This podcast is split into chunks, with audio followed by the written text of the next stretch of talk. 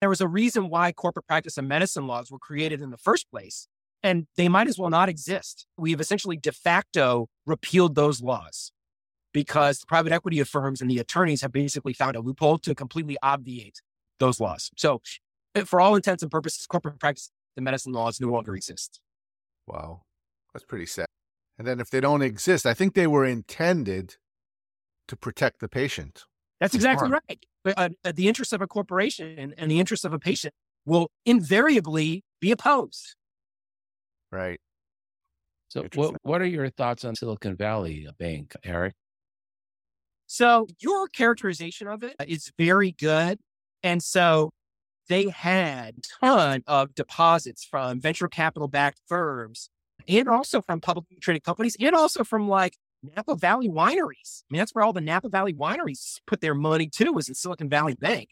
Funding for for startups has just gone through the floor since you know 2022 and the stock market going down or what have you. And so the amount of money coming into these venture capital firms has gone way down. And they are continuing to draw money as they have their expenses. They got to pay payroll, they got to buy you know, servers in the cloud, et cetera, et cetera. So there were continued withdrawals from Silicon Valley Bank. And they, Silicon Valley Bank couldn't cover their withdrawals. So they had to sell uh, those treasuries and mortgage backed securities that you described, Dr. Bravo. They had to sell those at a loss.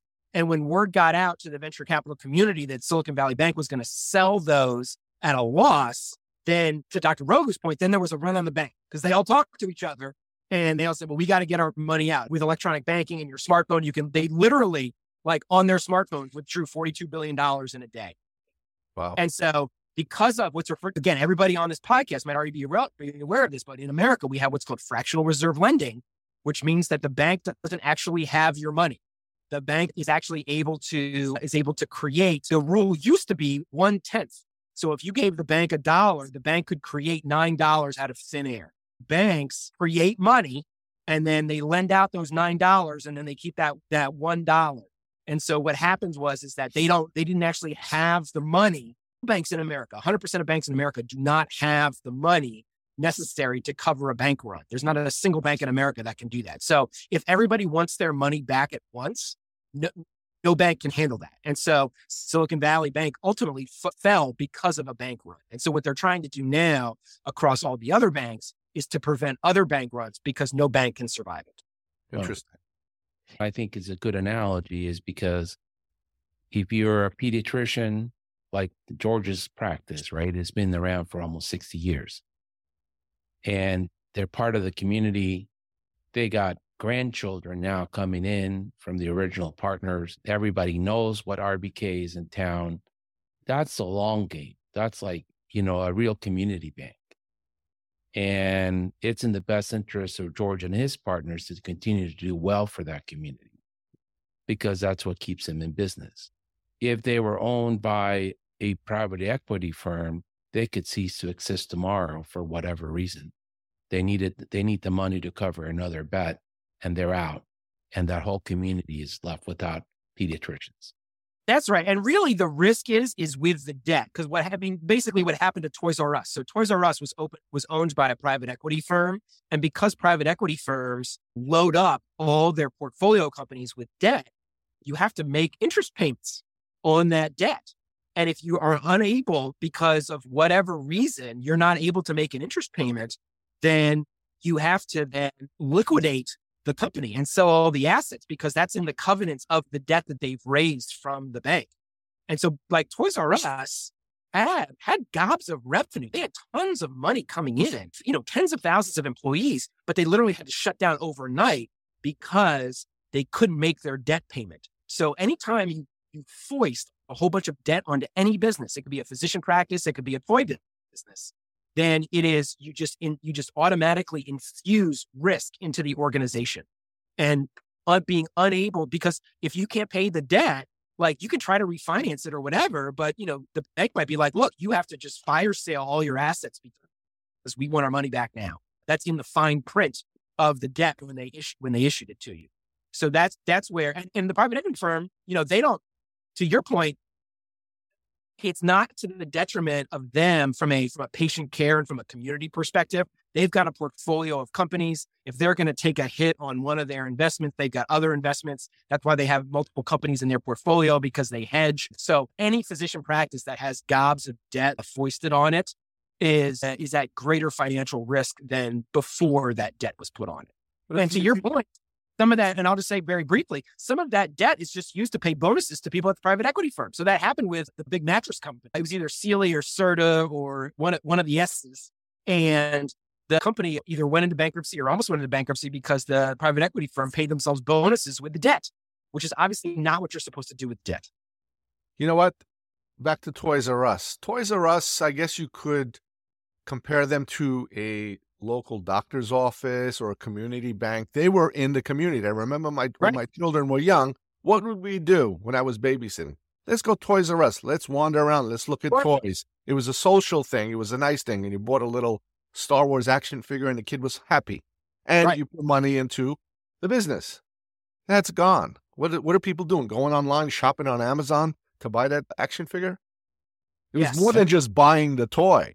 That's it right. was like a couple of hours of entertainment, social interactions. And Herb, you're old enough to remember this. Remember when you were a kid?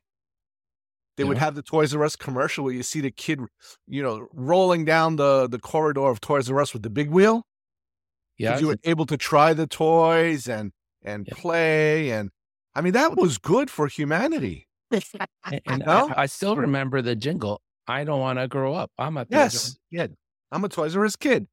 I, that, that got destroyed by private equity. Yep, that's right.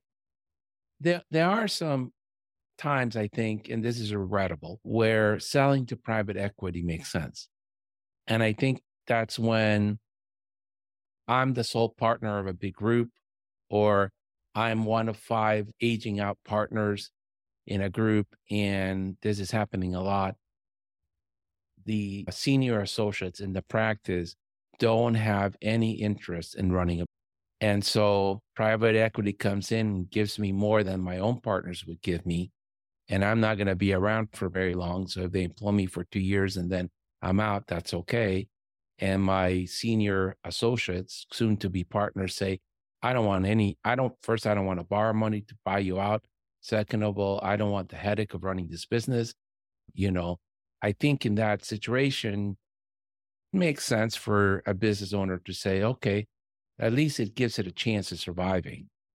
Is that yeah, that's that's that's a great. And that's where, you know, really if you wanted to stem the tide of private equity, then part of the succession planning at the practice is for the physician that owns the practice to make sure that they hire and employ physicians that actually want to take it over. So I know an independent radiology practice in Florida that has about, I mean, it's not huge. I want to say they got 15 radiologists and like, and they're pushed by private equity constantly and they say no to them because they want to stay independent. And part of what they're, and they're high, and of course, because everybody's moving to Florida, their, their patient volume is going through the roof and they're hiring radiologists like mad. They're going to like double in size this year from 15 to 30 docs. And part of their approach to hiring these physicians is they are trying to find people that are interested in running the practice and they're showing them how to do it. So they don't just hire any doctors. They also hire doctors that actually want that are that are interested in taking over the business. So that I would argue that from a succession planning. Now you can also do what other physicians do. Well, listen, if you don't do that, then you also gobs of physicians just just wind down their practices. My pediatrician wound down his practice. Yeah. Yeah. And the, the sad part there is that the younger generation of physicians are being brainwashed in the institutions that they can't run a business and that they have no business owning a business and they just need to be employees and that's all they, they're good for that serves them well because they can keep them at a lower salary and with lower expectations um, i'm not sure it serves society well but it serves the big hospital systems well yeah that's um, very sad that that is very sad. I think they do need to be educated. I don't know how they get educated because not everybody wants to get an MBA. Well, um, you don't need an MBA for this. You need common sense. Well, and I would argue that it's important for patient care. That if you if you care about patients, then you should care about this. That Yeah. is that is not like like saying, well, I just am not interested in that. That's like saying, well, I'm not interested in auscultating the lungs. Well, I'm not interested. You know, I just I'm just not interested in it. You know, I don't really like. Listen, as physicians, we all do things that we don't like to do for the sake of our patients. Guess what? This is one of those things. You know what? I think there's this thing going around that practices have no value. So doctors feel that why should I pay a senior physician a golden egg or a golden parachute when it has no value?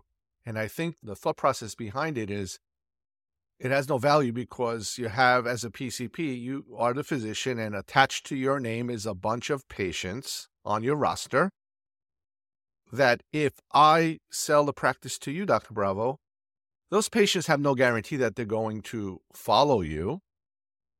So, hence, it has no value other than the examination tables and the desk. So, that's that message that's being pumped out in the world. That's right. You know, back in the day, what they, they used to sell a practice by the number of medical records, That's right. you know. But I, I think a practice has a value. Let, let, me, let me give you an example. We took over a practice, I I don't remember what it was, maybe 2013, 14 or something like that, of a senior physician. He was actually on our podcast. He was approached by private equity, he was approached by systems. Then he approached us, Do you guys want to expand your practice? We took him over, we exchanged some money, we hired him. He couldn't work the computer. So what did we do? We put him a scribe. We transformed his office into a technological office. The loyalty that he had, the patients had to him, was like something I've never seen. We treated him well. He was out on surgery. We continued. We filled his spot when he came back from surgery. He came back into the game. He was not ready to retire. He was being forced to retire because that was when electronic prescriptions had to happen. If you couldn't prescribe electronically, you couldn't prescribe. So that's what finished it for him. We treated him well. We yes, did we pay too much? Could we have hired a younger person to do that? Sure. But the loyalty he had from his patients was unbelievable. And the culture that he instilled into our organization was unbelievable to the new doctors and even to me. So fast forward a couple of years, you know, he he had some health issues. He's no longer practicing, but he's still part of the group. We have a whole wall dedicated to him with pictures and stuff because it's the right thing to do. It's not just about money. You know, private equity or something would have bought him. What would have happened? A year or two, goodbye. You had surgery, you're done. Oh yeah. I mean, listen, if you, I mean, in my opinion, if you are interested in maximizing your income, then you shouldn't go into medicine, period. Like you should go into a, a different job. Like Yeah. that's not like you, you just, you can't have that as, you- because of course, if you're a physician, of, of course you can make gobs of money. If you're in a, a position of, of a physician, I mean, you can maximize, it's incredibly easy to maximize your revenue as a physician. If I just want to make gobs of money as a doctor, that is so easy for me to do. It's part of our Hippocratic oath is to not do that. Right. Right. Right. You, you, you have to have the patient's interest first and then everything else. And then the money will follow. Ab- absolutely. We saw this very early on. The physicians that made most the most money were the worst clinicians. Oh yeah. I That's back in the day. Back in my- the day. I don't house- think that is anymore. I my, think my, so. ho- my hospitalist boss in my first job out of residency, he said, "Look, there's there's there's and I might have told you guys this already. There's you know there's three levels of doctors. The smartest people in medical school go into academic medicine. The middle third set up successful private practice, and the bottom third make the most money. Because if you if you figure out that as a physician how to maximize your revenue, it almost de facto hurts your patients. Yes. Yes, it, it's a fine balance. Now, I have a very interesting question, and, and it's not my question, but how, how do we work with VC to infuse innovation in primary care? Is there a formula that could work? Because we definitely could benefit from innovation. But to me, the rub is that VC. So if I look at it just from an investor's point of view, why would I want to sell a product to 67,000 pediatricians when I could create a product that could sell to a billion persons? There's always going to be more money selling to a billion than 67,000. From the doctor's perspective, why would I want to partner with somebody that wants to innovate, create a new app, a new technology platform, if they're short termers? They're not here for the next 10 or 15 years with me. They don't want to build a business. They just want to make money and flip me. But is there a formula? Is there a way that, you know, a middle ground that could be brought about where we can harness the power of innovation and VC and create some good for humanity? Yes, that's a great question. And so the short answer is that because you're talking about venture capitalists who, by definition, now venture capitalists have the same model as PE in that they have limited partners that are, you know, endowments, you know, et cetera, that are just looking for a low risk, you know, high return is that the mechanism for the monetization, in other words, the mechanism for making money needs to be very clear from the get go. And I would argue in pediatrics that that is absolutely possible and that the the entities right now that are spending and I would argue wasting a lot of money on pediatric care because the care is not being delivered as well as it could because of you know innovation could help it, et cetera, et cetera, are state Medicaid programs. The largest payer for pediatric care in America is state Medicaid. And so many kids, whether they're on Medicaid or not, have their, especially as it relates to behavioral health issues that are being managed through their pediatrician that could be much. Now, listen, the pediatrician's doing the doing the best they can. This is not a, a criticism of pediatrician, but the point is, you asked about innovation. Is there a way that care for kids that have behavioral health issues could be better managed? My argument is yes, absolutely and that the state Medicaid programs would tremendously benefit from that. And how? How do you see that done? I listen, I'm not expert in this area. I mean, I have a son who's special needs, so I've, I have gone through this personally somewhat, but I'll just tell you a quick story. So my son originally went to a special needs school that was started by a pediatric psychiatrist. So he was an MD, he wasn't a pediatrician, he was a psychiatrist, but he was a pediatric psychiatrist. And he said, the best way for me to help my patients is to start a school because seeing them once a week in his office was not enough. He's like, I need a school. I need a therapeutic school to help my patients. And he started a school that is called St. Timothy's Christian Academy in Plano, Texas. And he started it in 1990. And he the school mm. now has about 60 students right so it's not huge but they do so much good for these kids and the the punchline of the story is is two months after he founded the school he died in his sleep of a pulmonary embolism and his widow carried on his desire to start this school